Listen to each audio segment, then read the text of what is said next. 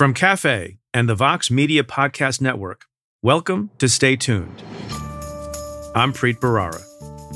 You know, we're indelibly woven into this network, this infinitely complex network that is all of life. That is the entire history of the planet, which therefore is also the entire history of the solar system. So I think there's a very different view emerging.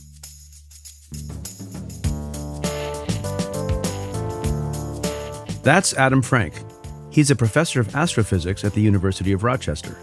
He spent much of his life studying what lies beyond our galaxy and making it make sense for folks like you and me. He's written several books about the cosmos and frequently writes for major publications about astronomy and culture.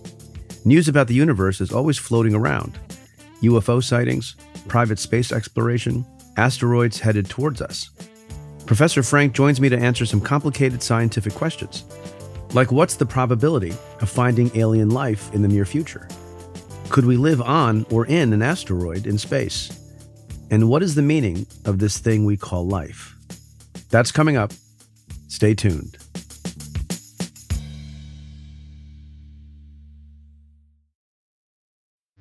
Support for this podcast comes from Planned Parenthood. It's hard to imagine a world where we leave future generations with fewer rights and freedoms. Since the Supreme Court's decision to overturn Roe v. Wade, politicians in nearly every state have introduced bills aimed at blocking people from getting the essential sexual and reproductive care they need, including abortion. Planned Parenthood believes everyone deserves access to care, and with supporters like you, they can reclaim our rights and protect and expand access to abortion care. Visit plannedparenthood.org/future to learn more and support their cause. Now let's get to your questions. This question comes in a tweet from Twitter user Miriam, who asks simply, "Who will go first, Willis or Smith?" Exclamation mark, question mark. So obviously Miriam is referring to the question that is on everyone's mind and may be answered before you even hear this podcast, and that is with respect to election interference in the January 6th issue, which prosecutor will file charges first against Donald Trump?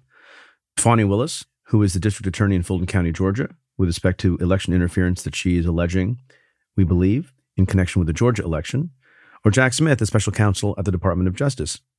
So if you had asked this question some time ago, I would have answered, well, I think it's almost certain that Willis would go first because she had a head start in the investigation. She was putting witnesses into the grand jury. There was a special grand jury convened, as you may recall, in Georgia that made the recommendation to bring actual felony charges with respect to election interference in Georgia. So there was a big head start. If you're a regular listener to the podcast, you know that I and Joyce Vance and others have wondered why it was the case that the Department of Justice didn't seem to be doing a lot with respect to Donald Trump and his immediate orbit when they were investigating the January 6th insurrection. Well, a few months later, Jack Smith seems to have caught up. And the reason I think that Jack Smith is going first is in the last number of days, he and his team have issued a target letter to President Trump. And if prior history is any prologue, that usually means that an indictment will quickly follow. Whether it'll happen this week or next week is anyone's guess. But I think that'll be the first shoe to drop, or I guess if you're, if you're keeping count, the third shoe to drop, and Fani Willis will be the fourth. Now, Implicit in your question, I guess, is whether or not there's been any coordination between the Fulton County DA and the special counsel, Jack Smith. I don't think there has been any formal coordination. First of all, there's no requirement that there be any coordination. There may be some overlapping facts and maybe a few overlapping witnesses, but I expect the federal government's case to be much broader in scope, will relate not just to Georgia, but also to all the events that happened on January 6th and in some other states as well. And it's the prerogative of the Justice Department to pursue its cases uh, because it's a sovereign prosecutor, as is the Fulton County DA. One final note just because Jack Smith may go first with respect to either the Mar a Lago documents case, which has already been indicted, or the January 6th case, which has not, doesn't mean that those trials will happen first. That'll be up to the individual judges in the individual districts based on how they think the timing should unfold uh, and how quickly they can get the discovery done and how complicated the issues are and how many motions there are. So it's possible that even if Fani Willis goes fourth in terms of the order of indictment, she may not be fourth in terms of when the trial begins. This question comes from Twitter user Gwendolyn, who says, Hi, I'm an attorney. I worked on managing one case in my career so far where a defendant received a target letter but wasn't ever indicted. How often does that happen? Hashtag Ask Preet. So I don't know how often it happens. I should also make clear to folks that there is no absolute requirement that a target letter be sent to somebody who is in fact considered to be a target by a local prosecutor and certainly not by the federal government. Sometimes it's sent, sometimes it's not. I don't think there was any formal requirement that Donald Trump be sent a target letter in either the Mar-a-Lago documents case or in the January 6th case. What I will say more broadly answering your question, once the government determines that an individual is a target, someone about whom they're likely to have proof that they can bring to bear beyond a reasonable doubt that they're guilty of violating a federal statute, usually that status does not change. But if they're doing their jobs right and they have an open mind and the process is fair and the people involved in the process, as I've often written, are fair minded, new evidence comes to light. Sometimes there are presentations by the target and the target's lawyers. I was present for many such presentations myself during my time as U.S. Attorney, and sometimes minds are changed because arguments that may not have been considered as fully as they should have been by the prosecutors are made by able defense lawyers. Defenses are raised that maybe weren't fully fleshed out by the prosecution memo that the prosecutors may have prepared within their own offices, which is why I think an open and transparent process in a non covert investigation, and many investigations are covert and have to be necessarily, but in non covert investigations where the inquiry is open and notorious, and there's an exchange of information between the target's lawyers and the prosecutors who are making a decision and deliberating on the very profound choice of bringing a charge or not bringing a charge, sometimes that free flow of information results in the eventuality that you caused to happen with respect to that one client you mentioned in your question that someone is a target, maybe even has gotten a target letter. But at the end of the day, all things considered, in the totality of the circumstances, the government decides to stand down. Doesn't happen a lot, but it does happen. And the fact that it happens shows that the process is working. This question comes in a tweet from Twitter user Bill Bixby88. I trust, Bill Bixby, that you were not the actor who played Bruce Banner on the original Incredible Hulk on network television. The question is Hi, Preet, you feature a lot of authors on your podcast and are an author yourself. What's your stance on signing books? Did you ask Robert Caro to sign Master of the Senate after your interview with him? So I do have a lot of authors because they're very thoughtful and smart. And before the pandemic, when most of the interviews took place in person at our studio in Manhattan, from time to time, if I remembered I would have an author sign a book. You asked specifically about Robert Caro, who is a hero of mine. I revere him. I revere his books. I revere his scholarship. I revere his storytelling. And I did not ask him to sign my book because I think I was so in awe of his presence. And I was so nervous about the interview. And I do get nervous about some interviews. I want to do a good job asking questions of this person who I've been reading for decades and who was, I think, one of the greatest biographers of our generation or any generation. You have reminded me that I was remiss and I lost my opportunity. Maybe I'll have one again. My stance on signing books for other people, I sign them all the time. I've signed thousands of copies of my books at book events and at speaking events. Uh, I think signing books is great.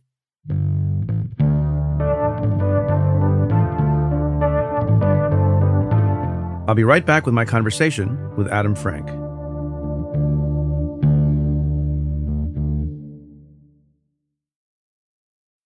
Support for this podcast comes from Planned Parenthood. Your body is your own. That's why Planned Parenthood is committed to ensuring that everyone has the information and resources they need to make their own decisions about their bodies, including abortion care. Today, lawmakers who oppose abortion are challenging Planned Parenthood. Affordable, high quality basic health care for more than 2 million people is at stake. Planned Parenthood believes that health care is a basic human right. That's why they fight every day to push for common sense policies that protect our right to control our own bodies. They also work tirelessly to oppose the onslaught of new policies aimed at interfering with personal decisions best left to patients and their doctors. They won't give up and they won't back down. You can join Planned Parenthood in the fight to help make sure that the next generation can decide their own futures. The organization needs your support now more than ever. With supporters like you, they can reclaim our rights and protect and expand access to abortion care.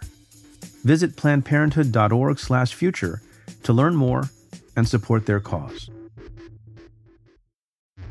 Support for Stay Tuned comes from Squarespace. In this day and age, if you're starting a new project, one of the first things on your to-do list is creating a website. That might seem a bit scary at first, especially if you've never done it before. But there are tools out there that make it easy for anyone to create their own site, like Squarespace. Squarespace is an all in one platform that you can use to build a website and help people find your ventures. Creating a website with Squarespace is straightforward and painless, even if it's your first time making one. Whether you want to sell your products or a service, or need a place to host your blog or portfolio, Squarespace can help you get your name out there and makes it easy to find on the web. They have plenty of tools to help make your first website look pretty great too, all while customizing it to fit your particular needs. Because your site is your own, and it shouldn't be fit into a one size fits all box. Get the functionality and the unique look that you need. Head to squarespace.com/tuned to save 10% off your first purchase of a website or domain using code TUNED.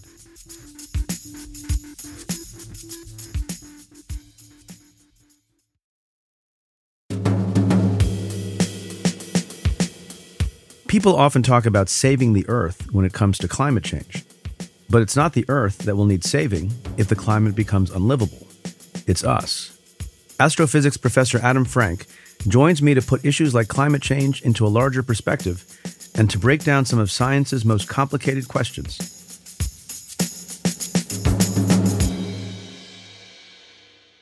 Professor Adam Frank, welcome to the show. Oh, it's a great pleasure. Thank you. I am very excited to speak with you about so many things. Some people may not realize this, but I've often said that as long as I can remember, I wanted to be a lawyer. Even at some point, I wanted to be a government lawyer, a prosecutor. But I did, in fact, have one ambition earlier in my youth that predates wanting to be a lawyer. And in fact, my ambition when I was, I guess, 8, 9, 10, 11, 12 years old was to be an astronomer. There you go. And I studied everything I could about astronomy. This would, this would be the 70s. I was fascinated by the cosmos. I read a lot of science fiction. And here I have a real life astronomer to whom I can put any question I want. Is that is that the deal with us? I am ready to go. You know, I have a very similar story. I just didn't change. I started, I got interested in astronomy when I was five in the 70s, when I was a kid in the 70s, because my dad was a writer and he had um, science fiction, uh, the, the uh, pulp magazines in his library. Oh, yeah. And looking at those covers like blew my mind. And that was it. And I, you know, the Hayden Planetarium, my sister was forced to go there so many times. it's a little odd. I've always said, you know, a lot of little boys and girls aspire to be astronauts. I, I didn't. I didn't want to go visit. I wanted to be at a telescope. What does that say about you and me? Yeah, yeah, right. Well, I would have done the astro. I would have done the uh, the astronaut thing, but I really wanted to leave the solar system. I mean, Mars was not good enough for me. I wanted. I actually was for a while. I thought maybe well, I was. can't even get to, to Mars. Yeah, well, that's right, right. But I, I, I wanted, I wanted the galactic throne. I wanted to be the heir to the galactic throne. That didn't work out. My first question is about the rate at which our knowledge is advancing. So I remember when I was a kid, which is not that long ago. My kids think it was a long time ago, but it's not, you know, centuries ago. It's a few decades ago. And at that point, we had not yet definitively identified any planet outside of our own solar system. Uh, some people still thought there was a, net, a network of canals on Mars. I, I think we were just beginning to understand the Big Bang Theory. And most importantly, if you're of a certain age, Pluto was still considered a planet. and since then, if you could just take us through sort of by what order of magnitude our knowledge increases. You know, there's this thing called Moore's law, which suggests that the processing speed of a microprocessor doubles every 18 months. Is there a similar characterization you can make about our knowledge of the cosmos? Well, it's interesting that you're bringing up Moore's law because I would say that yes, knowledge, astronomical knowledge in particular, has followed Moore's law, and one reason is because of computers. Right, these technologies are what drive the um, increase in knowledge, and it has been exponential. Right, the the things the exoplanet stuff, the discovery of of planets orbiting other stars is one thing that I really like to point out because you know that's a 2500 year old question. You can see Aristotle and Democritus arguing about it and you know, and as recently as when I was young, people weren't sure we would ever be able to definitively identify an exoplanet. And that that challenge was met pretty quickly. Yeah, yeah. And, you know, I can't tell you how many astronomical careers going up into the 70s, as you said, of people falling on their swords, of making a claim of an exoplanet detection and then having it be wrong and then they're humiliated. Um, and now it was 95 that the first uh, exoplanet around a sun like star was discovered. And that, you know, that was, that was a game changer. But now we've gotten to the point where we know that every star in the sky. When you go out and look at stars, every one of them has at least one planet, if not a family of worlds. Um, right, so let's so, let's let's do that numerically for a moment. As of 1995, which is only, if I'm doing my math correctly, 28 years ago. Yeah. No exoplanets identified by the human race. Zero. Yes. Since then, how many have been positively identified? Putting aside your inference that you just mentioned about every star having some kind of planetary system, how many specific exoplanets, meaning planets outside of our own solar system, have been identified? 5,000. 5,000. Yeah. So, what, what is the basis for your conclusion or astronomers' conclusion that every star has at least one? Yeah. So, what we do now, because what we've done is we've made a census, right? So we went from like, oh my God, we just found an exoplanet in 28 years to being like, oh yeah, we know enough about them to be able to say what the average uh, kind of planet is like, what the average kind of star that has planets are like. You know, we've down by having 5,000 and, and so you're extrapolating from the sample. Yep. Yeah. And the sample is now so large that, you know, we have really high confidence in that idea that, you know, one, every star has a planet and every five stars has a planet with uh, in the orbit where life could form, what we call the habitable zone. And explain to people how it is we know about the 5,000 planets. We don't have telescopes that are more that are powerful enough to see the planet like we see Jupiter or Saturn or some of the others in our own solar system. That's also a process of inference. Explain that.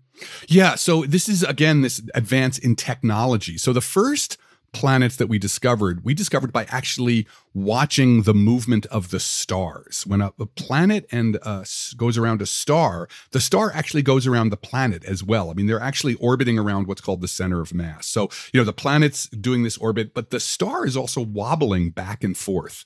And so in 1905, we had technologies that were good enough that could analyze the light coming from the star and actually detect that back and forth wobble and in, encoded in that wobble is the mass uh, and the radius of the of the planet. So that's how we discovered the first planets was what we call the wobble method.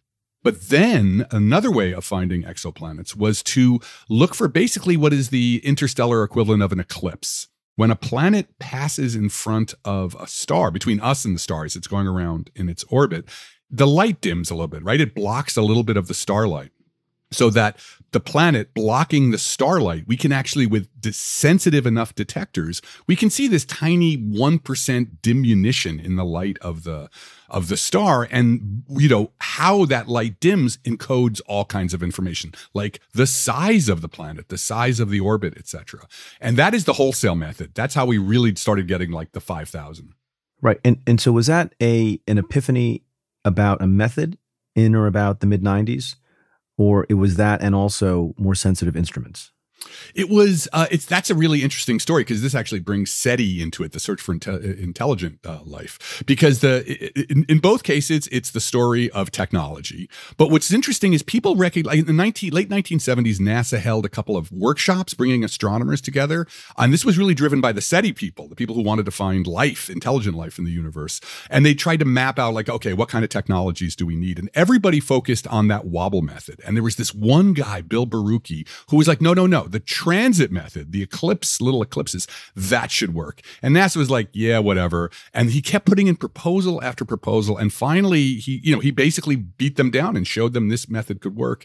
And this transit method is what the Kepler Space Telescope, which was launched in like 2011, that is the one that gave us the 5000. It was a wholesale way of finding uh, exoplanets. So it was both a story of ingenuity, of determination, and technology you have written that the universe is not teeming with life.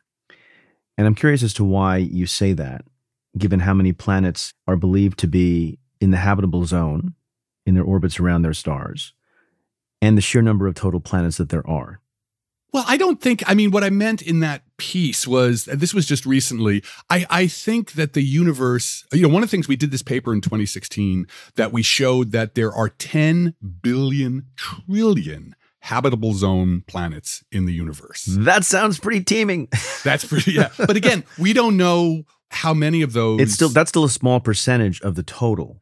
Well, actually, that's a pretty reasonable. It's because because there's so many planets. That's actually not a small. That that's actually about you know on the order of twenty percent of the total because so many planets are in the right place for life. So what I was really saying, I was just recently pointing this out that you know what you really have to know about is how many of those. Every one of those is an experiment, right? That nature is running with planets and life, and there is the possibility that it could be, especially intelligent life, might be rare. I mean, so you know, uh, as a scientist I have to, I have a certain view, like keeping my scientist hat on. As a person knowing those numbers, and you know, I I I tend to believe that there's been a lot of life in the universe, and particularly intelligent life. But whether or not there's anybody in the galaxy right now, because you know we don't know how long civilizations last.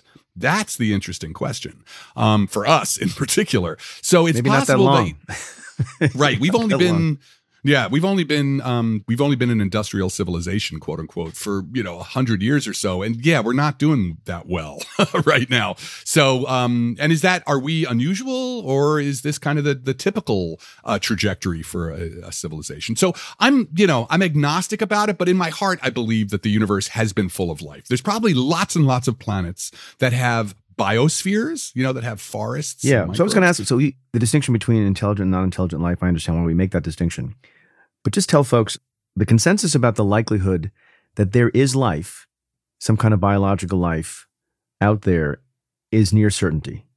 Fair. Well, I would say consensus. I'd be careful about that just because, and this is what's really interesting, right? Because the consensus. Well, what's you your view? What's your view? My, okay. So my view based on, and this is what we argue about. We in the field argue It would about, seem, look, I'm not an astronomer. I left astronomy when I was 11. but given the sheer numbers of, you know, trillions of planets, it doesn't seem to be radical to say that there is life on some of them. I think that's a reasonable assumption to make because there are so many. But the thing is, if I give you, you know, a hundred or a million planets, right? But the odds of forming life on them is one in two million, then you've just run out of, you know, it all depends on the probabilities associated. And at the particular with, moment that you're observing as well. Yeah, as in the particular moment. I mean, what's interesting, so I do think here's what I here's what I think the consensus in the community is you know, simple life, microbial life is probably easy to form. And the reason we say that, we have some data about this, is that in the history of the, of the, of the Earth, the Earth formed about four and a half billion years ago. And probably by 3.8 billion years ago, there was microbial life. Almost as soon as the Earth cooled down to the point where the surface, you could have life on it, life appeared right? So that kind of makes you think like, oh, it's not hard. Like as soon as you get the chance, it'll happen intelligent life though right? You now have to wait another you know almost 3 billion years before intelligence shows up. In fact you have to wait it's only half a billion years ago that even animals complex life shows up. It was all microbes up until about half a billion years ago. And that maybe indicates that like oh it's a little bit harder to do that. Now do the laws of evolution as have been given down the principles of evolution apply intergalactically that is such an awesome question. And I think the answer is yes. Because if you start with microbes somewhere, right. Is it inevitable or was it something special about Earth that caused those life forms to evolve? Well, I think absolutely the laws of evolution hold because there's a certain logic, right? It's evolution is more than just laws. It's this logic of like, look, if I've got you know uh, life forming and life is about muta- uh, life is about reproduction and it also has the possibility of mutation of change what that means is you know the environment's always going to be changing and so what that means is whenever you get life that you know a mutation or something that happens that is more fit for the environment, it's going to win. Like that's just a logic.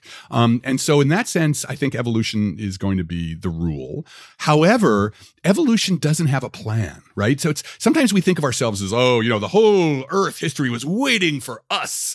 Um, but the really, you know, if you ran the Earth's history over again, started back, we probably never would have shown up because there's so many accidents that have to happen. So there's really, and also intelligence, as you can kind of see, our kind of intelligence may not be such a great thing in terms of living for a long time as a species, right? Um, sharks have been around for 100 million years. You know, is a technological civilization going to be around for 100 million years? Maybe actually our kind of intelligence isn't going to help. I hope that's not true, but I'm just saying like that's a possibility. I'm going to jump ahead just for a brief second, but I want sure. to get back to this later. But, but you put the thought in my head to the principles of evolution and the rules of evolution apply to artificial intelligence. Yeah. Oh my God, man. what a timely question, too. Uh, yes, it should. I wouldn't see any reason why, if you know, if artificial thereby answering the question of whether or not we will last 100 million years, no. That's right. Well, we can get into AI. I'm, I'm, you know, I have my own opinions about what the, pro, you know, problems with AI. I'm not. I do, you know, I don't think AI is going to go Skynet on us and you know launch all the nuclear weapons to get rid of us. Well, I didn't want to Um, get ahead of ourselves. I, I, I want Yeah, to stick to alien to alien life. And by the way, I Yes. should mention that you have a book coming out I do. in the near future called The Little Book of Aliens, Yes. which is a great title. And I wonder if you have aspirations for it to be a show on Broadway. It sounds a little bit like. Little Shop of Horrors. That's exactly. A little I Book want of Broadway Aliens. Musical. I, see want it. everyone. Yes. Yes. I can see it on the marquee. Um, I was joking about this, and then we'll get serious again in a moment. That every time you see aliens in the movies, not every time, but you know, it seems like a vast majority of times, aliens coming to the Earth either in peace or to harm us or to take us over or to eat us, they're always some form of reptile. What's what's the likelihood that the first extraterrestrials we make contact with will be reptilian? Yeah, human shaped reptilians as well, Yeah. right? Like they got the Yeah. long arms. They kind of basically look like us. So this is the the principle of prosthetic foreheads, as I call it, right? Every science fiction movie you see, you know, is some version of, you know, especially depending on the budget, of just sticking something on somebody's forehead. Oh, it's an alien. They got antenna, or you know, pointed ears, or a, a reptile mask. And the thing is, as we just talked about, evolution does not work that way. I mean, when we meet aliens, certainly what's cool about thinking about evolution on other planets is you can see how physics and che- the laws of physics and chemistry will guide probably guide evolution to make similar choices on different planets. We call that convergent evolution. So like wings, we've seen wings evolve on Earth a bunch of different times from totally different evolutionary trajectories because wings are a good solution because you live in air, right? But that doesn't mean anything's going to end up looking like a humanoid, right? So that again, this I, the the role of accidents in evolution mean that you're probably never going to get humans again anywhere else. So it really speaks to the lack of imagination or budget of most uh, science fiction stories. So we talked about the way you can infer the existence of other planets because we're at a great remove from those planets. And everyone is interested in finding out if you have life, intelligent or otherwise, on other planets. What's the method by which, before we've perfected any kind of space travel at that distance, what's the method by which we will ever be able to determine that there is some kind of life on another planet? This is to me one of the, and I covered this in the book, one of the most extraordinary and exciting things happening in astronomy today, which is that we can do it. We now, we know how to do it and we have the technologies to do it. So here's the thing. And this actually, the, the guy who showed us this was the guy who showed us the Gaia theory, the who showed us actually about and about climate change. It's James Lovelock. What James Lovelock, he was this polymath who people who know about climate change, you know, know about him from what's called the Gaia theory, which is that the life when life forms on a planet, it hijacks the planet's evolution. It just takes over. Like the, the history of the planet is now entirely different. And what he realized was that the atmosphere of a planet with life will look totally different than the atmosphere of a planet without life.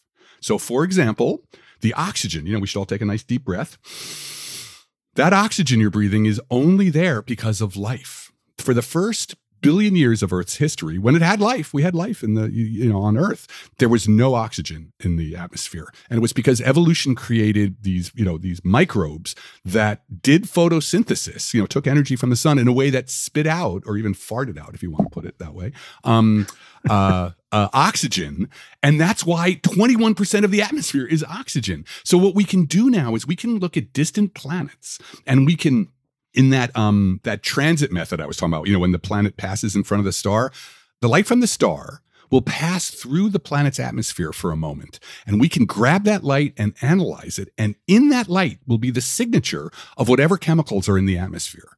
So if we see oxygen in a exoplanet, we pretty much know that there's life there, that there was a biosphere that put it there. If we see something like chlorofluorocarbons, right, those chemicals that almost ate the ozone, we know there's an industrial civilization there. And we have those capacities, like we're just now with the JWST getting those capacities. The next telescopes that we're building now will have it have them in spades. So we are ready now. We are for the first time in history, we are ready now to find life, dumb or smart, on alien worlds. If there's enough of it. On a planet. If there's enough of it, exactly. And that's what we'll see. But one way or the other, we're going to answer this question that we have been yelling at each other, setting each other on fire when? over when, the last when, What's the, 2,500 what's the date? What's the date? Adam, When it's gonna gonna happen? Find, yeah. Well, it's, you know, as I like to say, you, you know, science is a long game, right? You know, you don't answer the most impressive and hardest question you've ever answered in, you know, three days. But I think within a decade or two or three, we will have data that's relevant to the answer. I, can't tell you what the answer is going to be, but you know, we're all, we took data just a couple of day or a couple of weeks ago that it- we were looking for an atmosphere on a planet and we found there was no atmosphere. So okay, you could say, well, we didn't find life. Yeah, but we found something that was relevant to life. And as time goes on and we look at more planets, you know, I, the, the data is going to be there, and we'll see. Ballpark figure: How many of the exoplanets are made of green cheese? Six thousand four hundred and forty-two. Um, That was also my prediction. except for the two, we were off by you know a couple of percent. Part of the reason I ask is, and I guess we don't, maybe we don't care about these people, but there are some folks in modern uh, society who don't believe we went to the moon, Oh God, who who think the moon is a um, is a hoax. yeah. Flat Earthers, same thing. And, and I guess I guess it doesn't matter that we convince people if the scientific discovery has ever happened upon that there's an atmosphere and life on a distant planet. I guess do we care that we have people who don't believe that or not? I don't think it's going to matter that much. I mean, you know, the the rise of science denial, as you know, and the kinds of things you cover, you know, is very much a political is a, is a an artifact of the things that are happening in culture now. You know, it's late stage capitalism plus you know you know artificial intelligence in the form of social media, et cetera. But it's not going to matter. Not in the long run, because you know when the Coper- think about the Copernican revolution. Before the Copernican revolution in whatever 1600, everybody thought the sun was going around the Earth, and then after the Copernican revolution, you know, it was the opposite. People recognized that the Earth was going around the sun, and that played a huge role, even if people didn't know it, in in the Reformation, in you know the rise of the mercantile class. I mean, it was part of this revolution about how humans understood themselves in the universe. And if we find life, even dumb life, even microbes, it'll play a similar role. It will rewrite how human beings understand themselves in the universe. Okay, so one way we can discover if there's life is by the methods that you described. Mm-hmm. Another way, and we alluded to it very briefly in passing, is that alien life forms come and visit us. Right. And there's a lot of speculation because it's exciting, and you know, part of me wants to believe it to be true. That some of these UFOs, by the way, they're not called UFOs anymore. What are they called? UAPs, unidentified aerial phenomena. I mean, that's just ridiculous. I know. Um, why can't we just call them UFOs? Rebranding. You are skeptical as a scientist that any of those sightings, any of those things taken into custody by any government indicate outside of the Earth or outside the solar system life. Why is that? Well, there's a bunch of reasons for this. I mean, the first one is that if you look at the history, and for the book, I you know I go through the history, is that it's it's a mess, right? I mean, it's it's nothing but blobby photographs, you know, uh, and and conspiracy theories.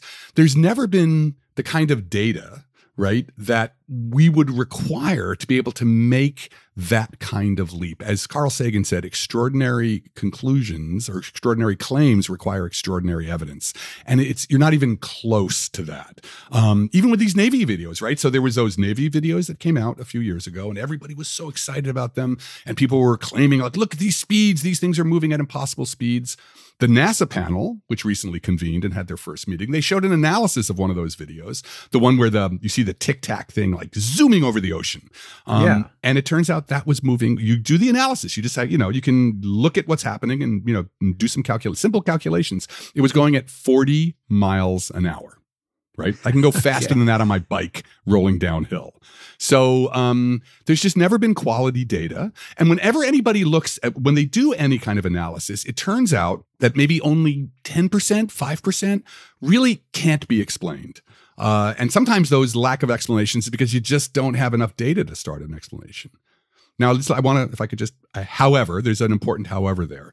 There was a very important paper uh, written by a guy named James McDonald, who was an atmospheric physicist, physicist in the, uh, the 60s. And he took it upon himself to go back and look at some of these unexplained cases in previous government reports. And he definitely found, he went back and interviewed people, and he definitely found some that were pretty freaky deaky right? That were really, you know, that really raised the hair on the back of your neck. So it's possible. It still is possible, right? And I, I can, I, there are some narratives about life in the universe that I can imagine why they might be here or how they might be here. But in general, you know, you look at the data that exists and it just it is not even close to letting you make that leap that there this is you know these things are doing something that that is non-terrestrial technology. Of all the various related endeavors that are connected to the analysis of space and bodies and systems outside of our own solar system, or even within our solar system for that matter, it may include unmanned missions to the moon and to nearby planets, probes that maybe go to the outer planets, telescopes we put into space, things that we can do here on Earth, like you've been describing. Which of those is the most important for gaining necessary and important and maybe even pragmatic scientific understanding? And I guess that's a long way of asking if you had the ability to control the entire sort of cosmos budget on Earth, how would you allocate it? Wow, that's interesting. I mean, are we talking about life in the universe? Or are we talking about just like, you know, sort of everything knowledge, scientific knowledge?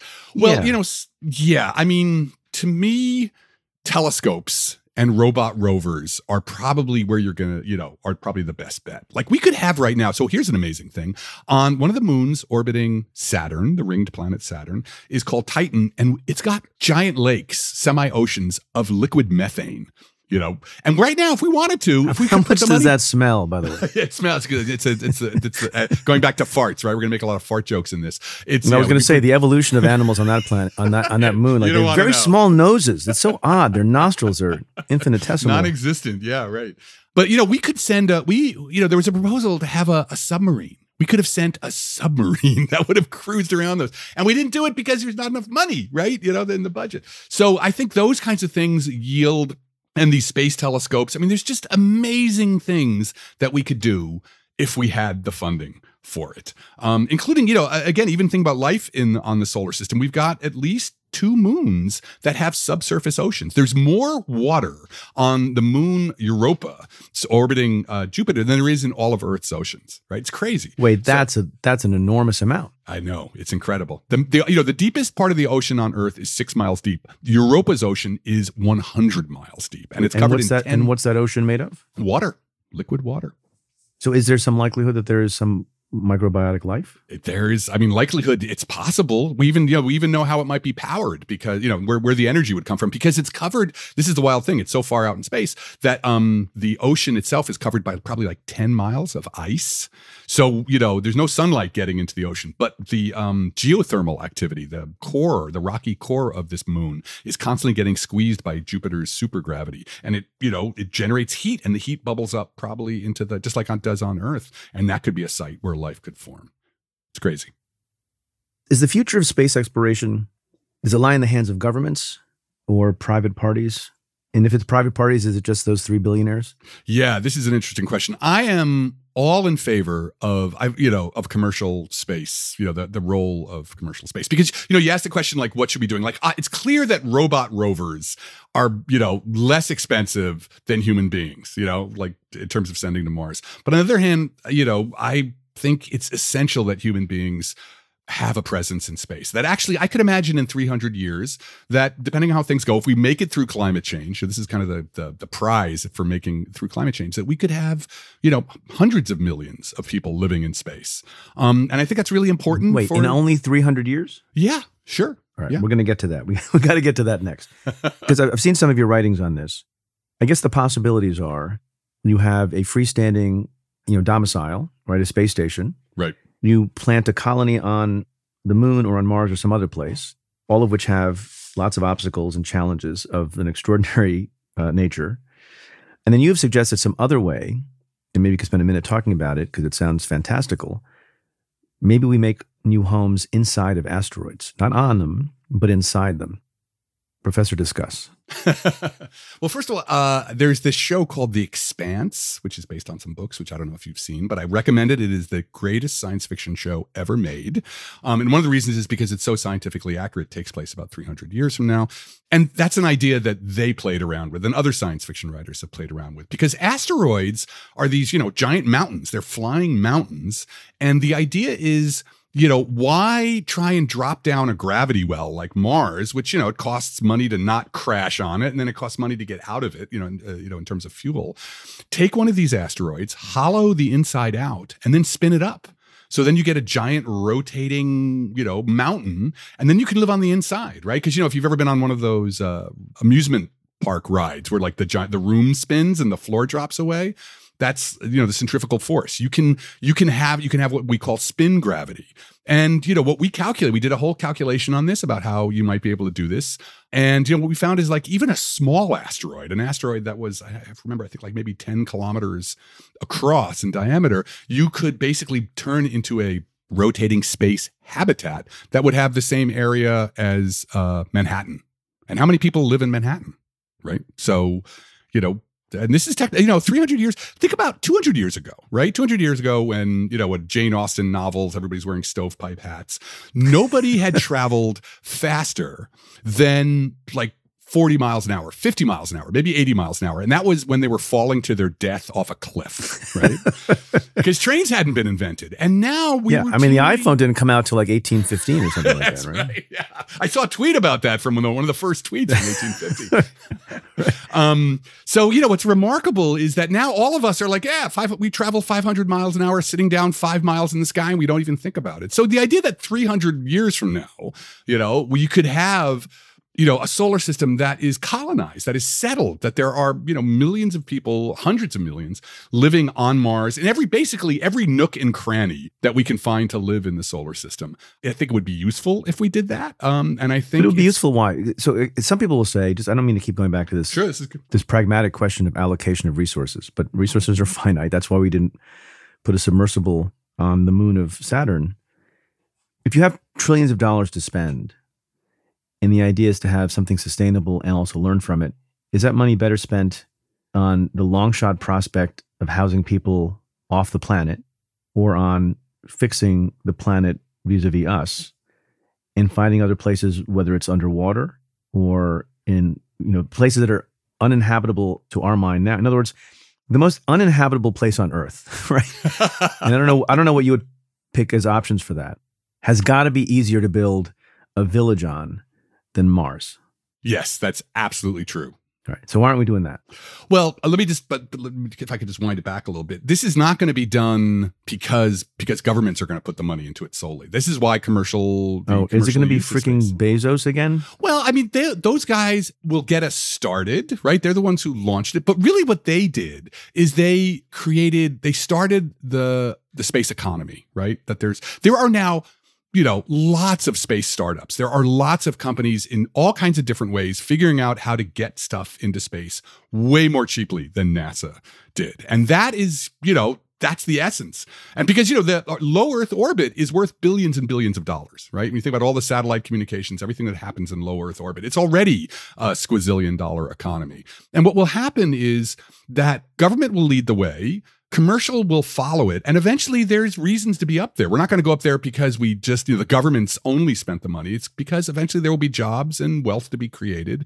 And the reason why it's important to me i think is for human flourishing because every one of those asteroid colonies or asteroid settlements could be a different experiment in democracy or whatever you wanted right? Maybe somebody there's going to be a mormon or space or anarchy professor. Well or anarchy right? Well which kind of anarchy are we talking that's about? That's how the movies all turn out. They begin as democracies and then and then they yeah right. And, and then and then there's that frame in the movie 47 years later it's a smoking ruin welcome to dystopia But actually, a lot of those movies end. The ending ending is like you know the people have risen and they've you know they've they've overthrown you know the the the tyrannical overlord and yay you know. So um, but I really do think that what's interesting is is that each one of those settlements will be far enough away from everybody else that you really could experiment with social forms in ways that could be very useful. So that's why I, I, I see I see this is important for human flourishing over the long term. And as an astronomer, my job is to think in the long term. right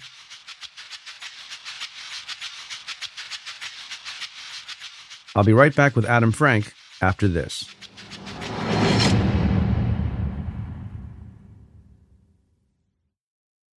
Support for this podcast comes from Constant Contact. If you're a business owner, you already know that it's really, really hard to cut through the noise of everyday life. If you want to connect with your customers, you need to break through the noise. You need Constant Contact. Constant Contact is a marketing platform that makes it easy to reach new audiences, grow your customer list, and connect over email, text, social media, and more. Whether you're a marketing guru or just learning the ropes, Constant Contact offers writing assistance tools and automation features that make it simple to say the right thing at the right time. So get going and start growing your business today with a free trial at constantcontact.com. Just go to constantcontact.com right now. Constant Contact, helping the small stand tall. ConstantContact.com. Support for this show comes from Sylvan Learning. As a parent, you want your child to have every opportunity, but giving them the tools they need to tackle every challenge, that takes a team. Now more than ever, educational support tailored exactly to what your child needs can make all the difference. That's why parents have trusted Sylvan Learning for 45 years as the ultimate teammate in their child's educational journey, instilling in them a love for learning and a passion for reaching the next level. And Sylvan's Insight Assessment can identify gaps in learning and areas that could be of concern for your child. It's a 360 degree view into your child's learning that you can't find anywhere else and helps ensure that your child didn't miss something in school that might put them at a disadvantage in the future. And right now, it's the best price of the year at $29. Go to sylvan29.com to learn more and get your child's assessment for only $29. That's S Y L V A N 29.com.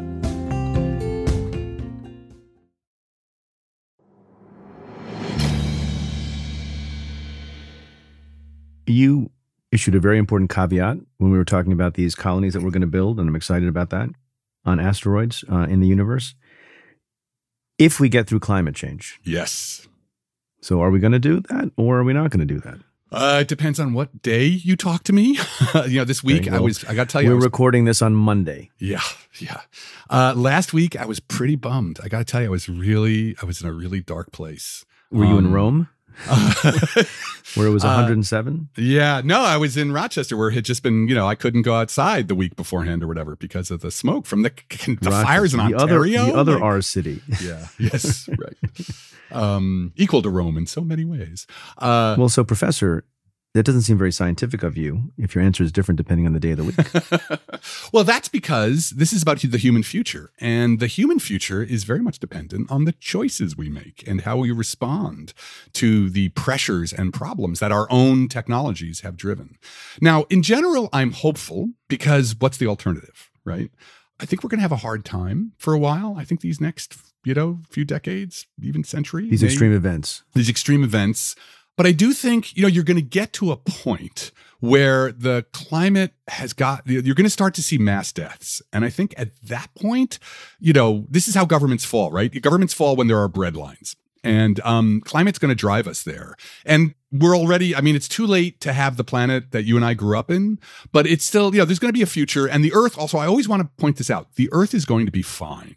Right? No, The- this is a very important point. It's a very important point. When people say things like, and I hear this all the time, let's save Earth. Earth is totally fine. Yeah. It's the people who are in trouble, as you say. That is what it is. Earth, what people need to understand is that Earth is not like a, you know, little fragile bunny, right? Earth is basically, it's a god, right? There's a reason why people, are a goddess, people worshiped Earth as a goddess for a reason. And it really is because it literally channels cosmic power, and that's the sun. There is so much energy flowing through the Earth systems at any one time that there is nothing we can do to it that would like end life on Earth. It's just, it's the biosphere is so much more powerful than we are. Our job is not to save the Earth. Our job is to not, you know, piss it off, if you want to put it that way, or make it angry.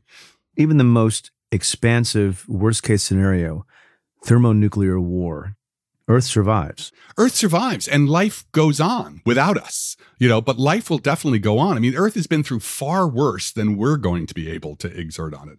It'll be a different planet, but it'll be full of life. But we, that's why well, you have to understand it's not about saving the Earth, it's about saving this society, this culture that we all depend on, that the 8 billion people on the planet right now depend on for life. Because if, you know, the climate changes enough, then this kind of society will simply not be able to function. You won't be able to have large scale agriculture. You won't be able to have large scale trade. And, you know, the consequences will be a lot of suffering for a lot of people.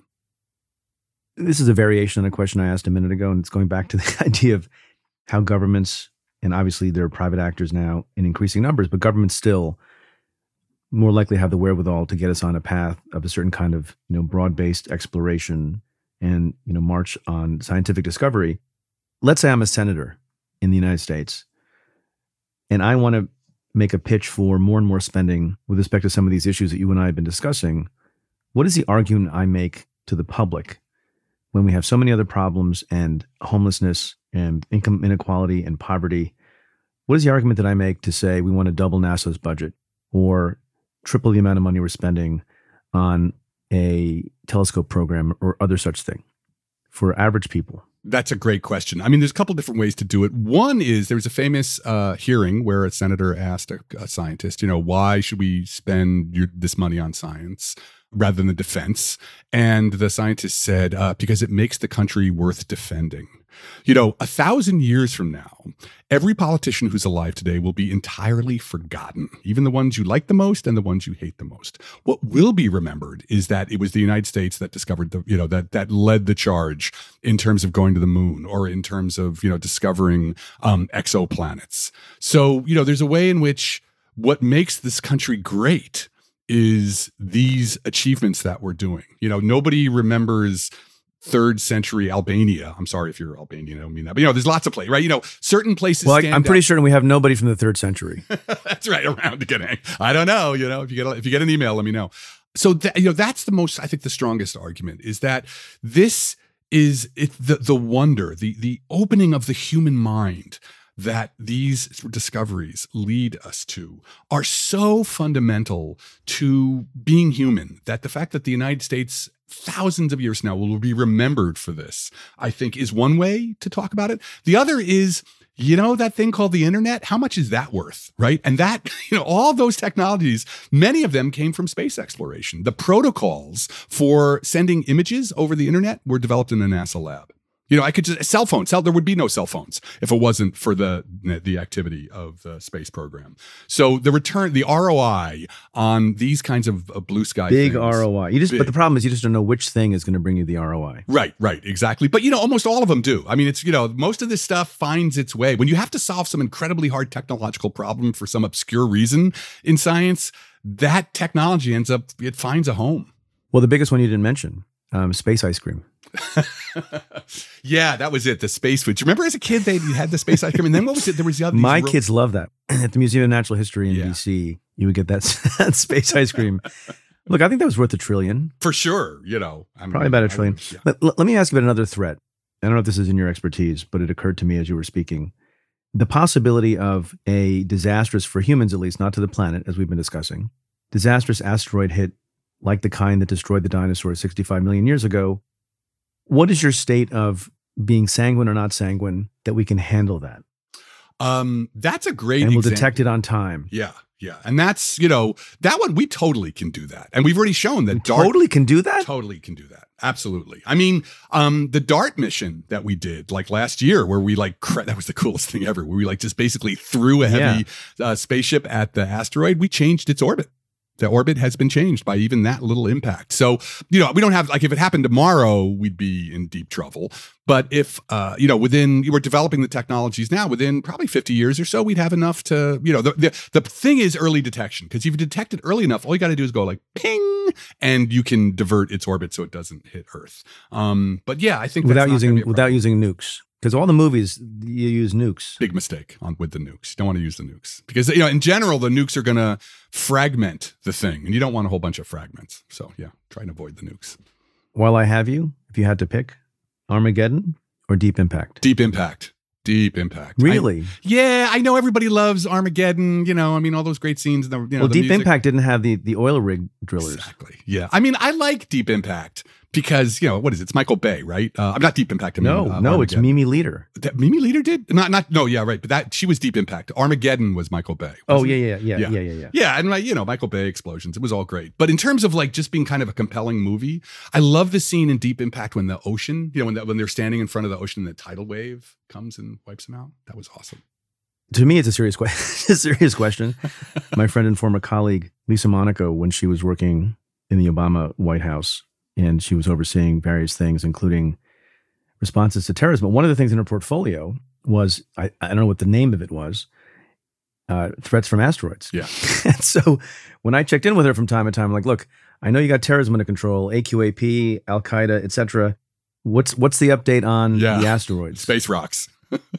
Yeah, because those other things are not as existential as, Right. as the asteroid. And that's the problem. I mean, the asteroid, it's, you know, it's a it's a it's a low probability event that wipes you out entirely. So, you know, this is the interesting thing about our advance as a species, right? This is really we're at such an interesting moment. And this is why actually the study of intelligent civilizations becomes so relevant right now. Because, you know, we clearly have capacities that could allow us to become eternal in some sense, right? As a species, right? We Going back to AI again? No, not even AI. We even without, you know, think just purely biological. We have the capacity to keep ourselves from being wiped out by asteroids, which took out the dinosaurs, right? Dinosaurs were around for a long time and they got wiped out by an asteroid. So um, we are we probably will have the capacity at some point to send ships to other stars. So we're we're almost at the edge of being able to be functionally immortal as a species, just to go on to con- continue to expand and develop ourselves. And yet we're also at the precipice of wiping ourselves out in multiple ways AI, nuclear war, and climate change. And so understanding if anybody else has made it, right? Are there is there any species that got to our point and navigated these challenges? That I think is one of, you know, the most compelling questions about why you want to think about other civilizations. Speaking of other civilizations, to me, one of the most interesting things that you've written about is this question that is posed in some religions and some religious texts about the possibility, given how long the Earth has been around and how many sort of revolutions have taken place with respect to the Earth and its makeup and ice ages and all sorts of other things.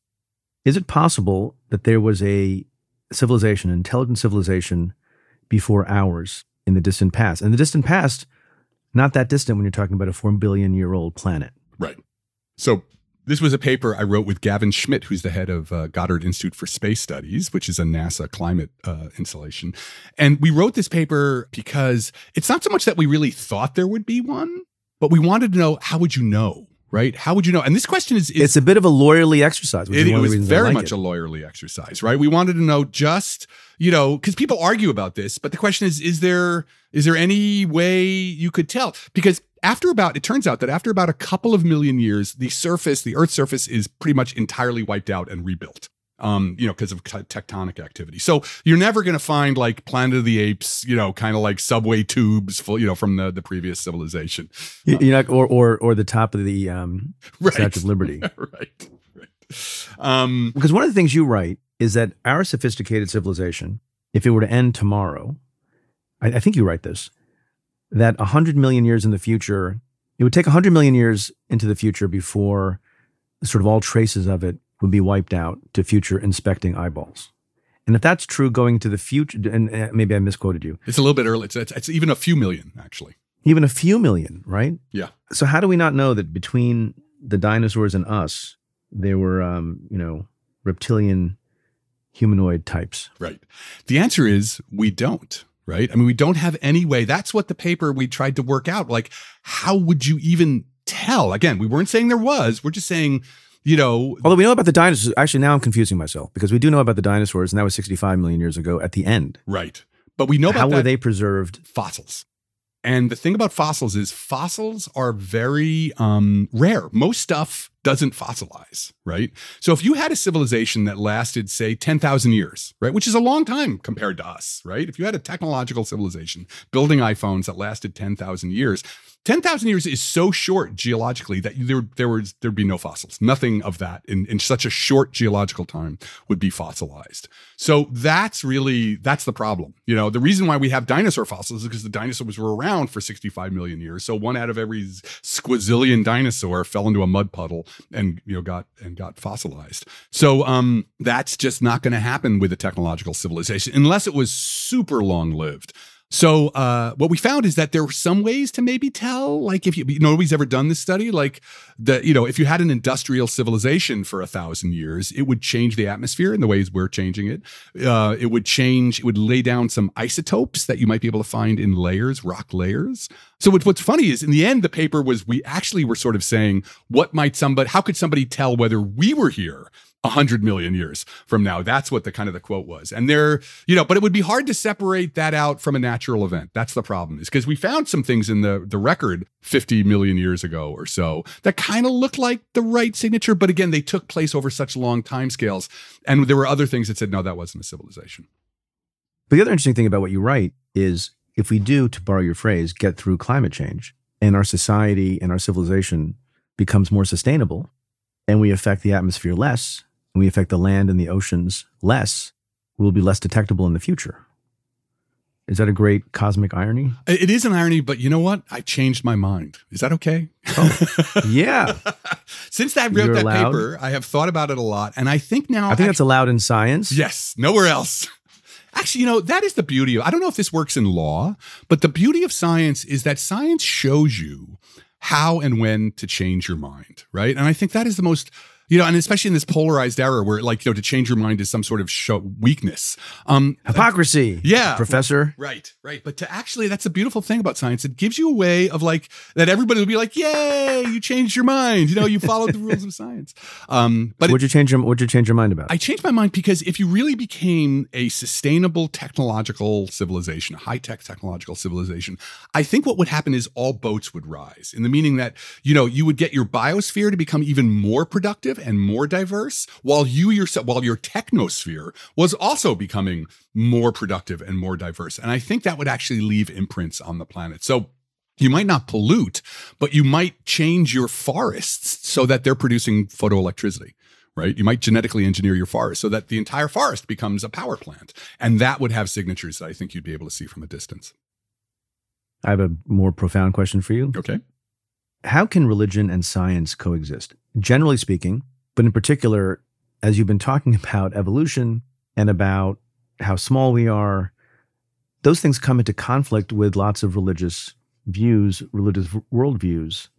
It's not a real question other than to have you, I want you to opine on the intersection of religion and science. Yeah, well, that was, that was actually the first book I wrote was The Constant Fire Beyond the Science versus Religion Debate. Because actually, I don't think the impulse to a spiritual life and science are at all incompatible.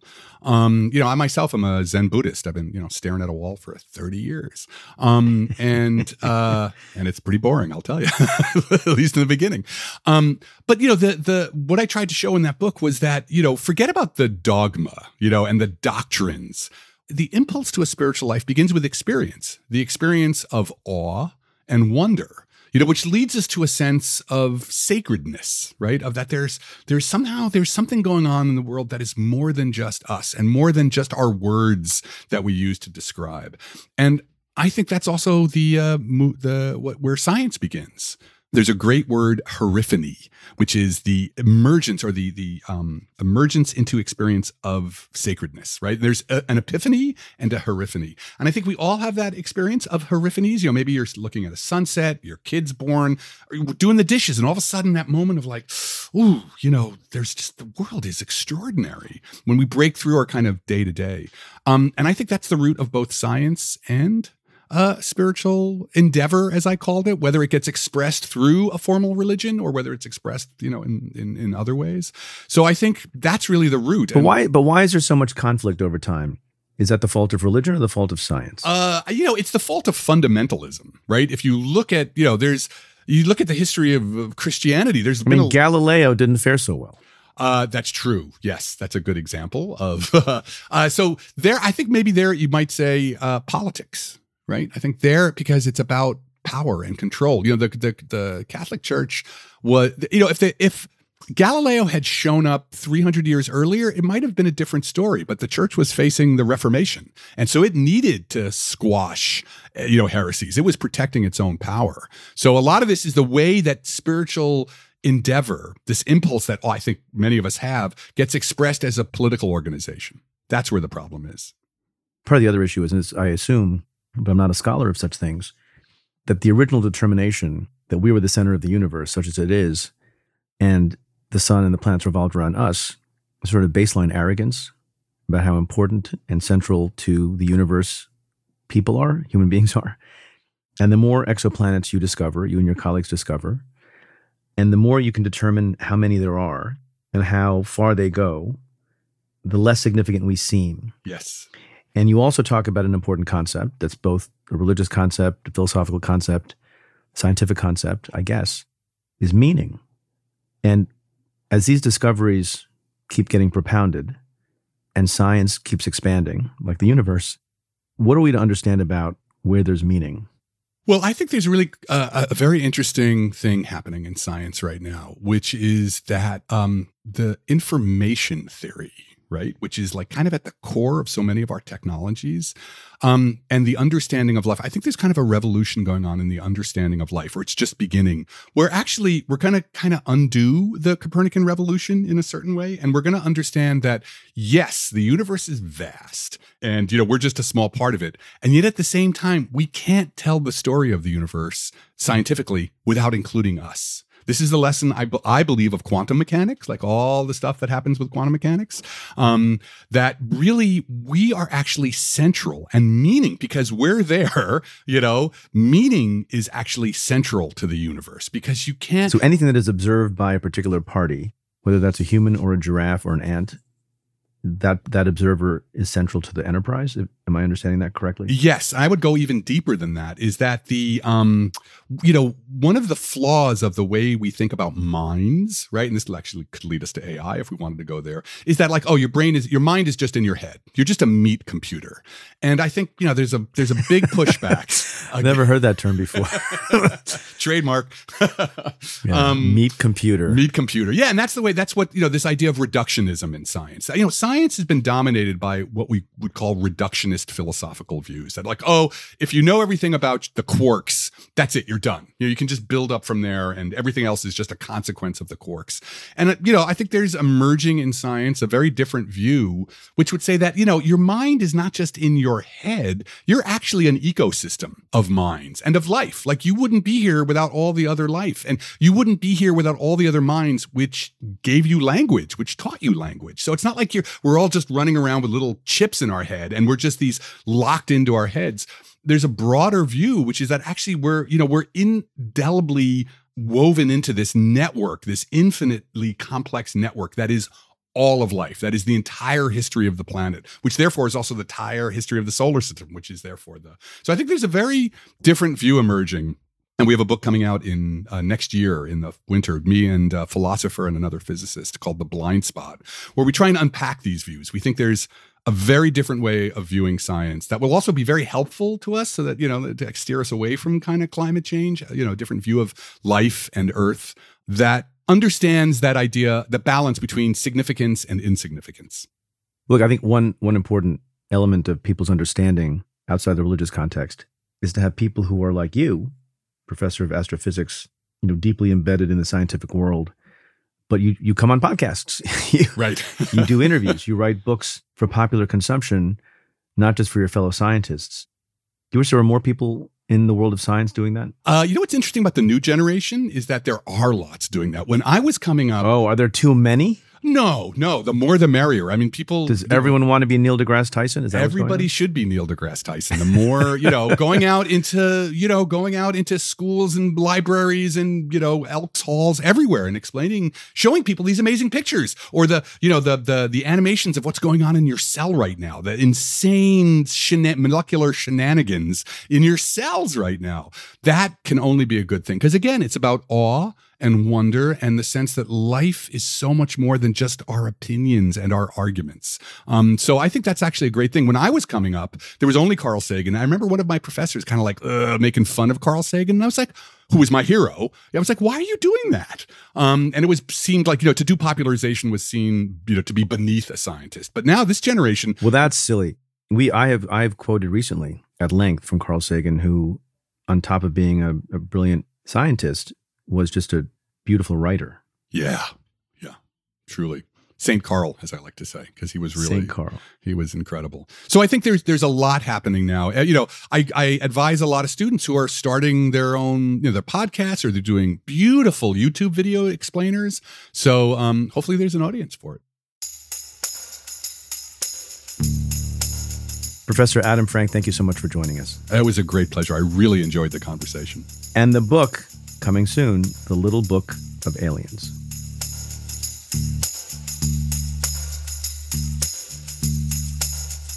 My conversation with Adam Frank continues for members of the Cafe Insider community. In the bonus for insiders, we speak about the discovery of cosmic waves that are rippling through space, time, and even through you every movement when you wave your hand you're creating gravitational waves. So that there's like this city din. You know like if you're walking through a city you hear all the jackhammers and the people yelling at each other and the car horns it creates a din. This is a din or a hum from the entire universe not just now but throughout its entire history. The insider membership is now 40% off for the first year. To sign up head to cafe.com slash insider and use discount code justice. Again that's cafe.com slash insider Discount code JUSTICE.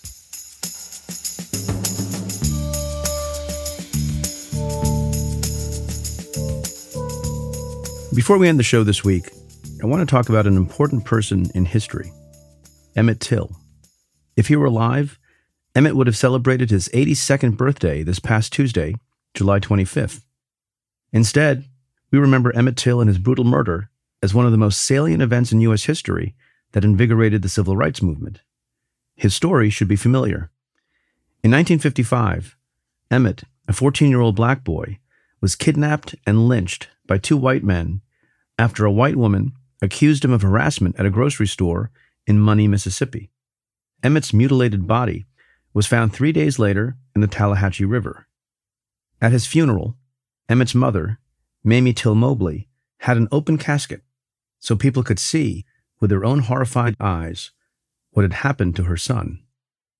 Emmett's gruesome murder and the subsequent reaction to it reflected the harsh reality of what it meant to be a black American, especially in the Jim Crow South.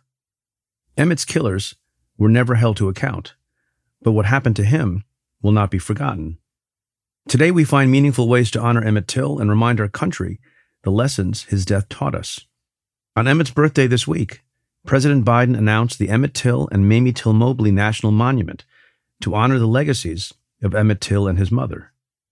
The monument will include three protected sites one in Illinois, where Emmett was born and where his funeral was held, and the other two in Mississippi, where he was murdered. At the commemoration ceremony, President Biden said this While darkness and denialism can hide much, they erase nothing. You can hide, but they erase nothing. We can't just choose to learn what we want to know. We have to learn what we should know. We should know about our country. We should know everything the good, the bad, the truth of who we are as a nation. In 2022, Biden also signed the Emmett Till Anti Lynching Act into law, finally making lynching a federal hate crime. As we reflect on Emmett's death 68 years later, it's clear that the work is far from finished. Just last week, Florida's Board of Education approved its 2023 social studies curriculum, which includes lessons on the personal benefits of slavery. This is just one of many incidents that highlight the importance of discussing and calling out racism wherever we find it, yesterday, today, and tomorrow.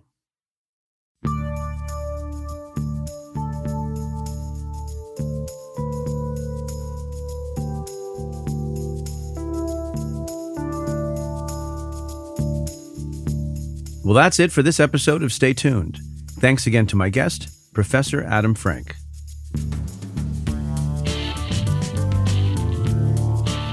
If you like what we do, rate and review the show on Apple Podcasts or wherever you listen. Every positive review helps new listeners find the show. Send me your questions about news, politics, and justice. Tweet them to me at Preet Bharara with the hashtag AskPreet, or you can call and leave me a message at 669 247 7338. That's 669 24 Preet. Or you can send an email to letters at cafe.com. Stay Tuned is presented by Cafe and the Vox Media Podcast Network. The executive producer is Tamara Sepper. The technical director is David Tatasciore. The senior producers are Adam Waller and Matthew Billy. The Cafe team is David Kurlander, Noah Azulai, Nat Weiner, Jake Kaplan, Namita Shah, and Claudia Hernandez. Our music is by Andrew Dost. I'm your host, Preet Bharara. Stay tuned.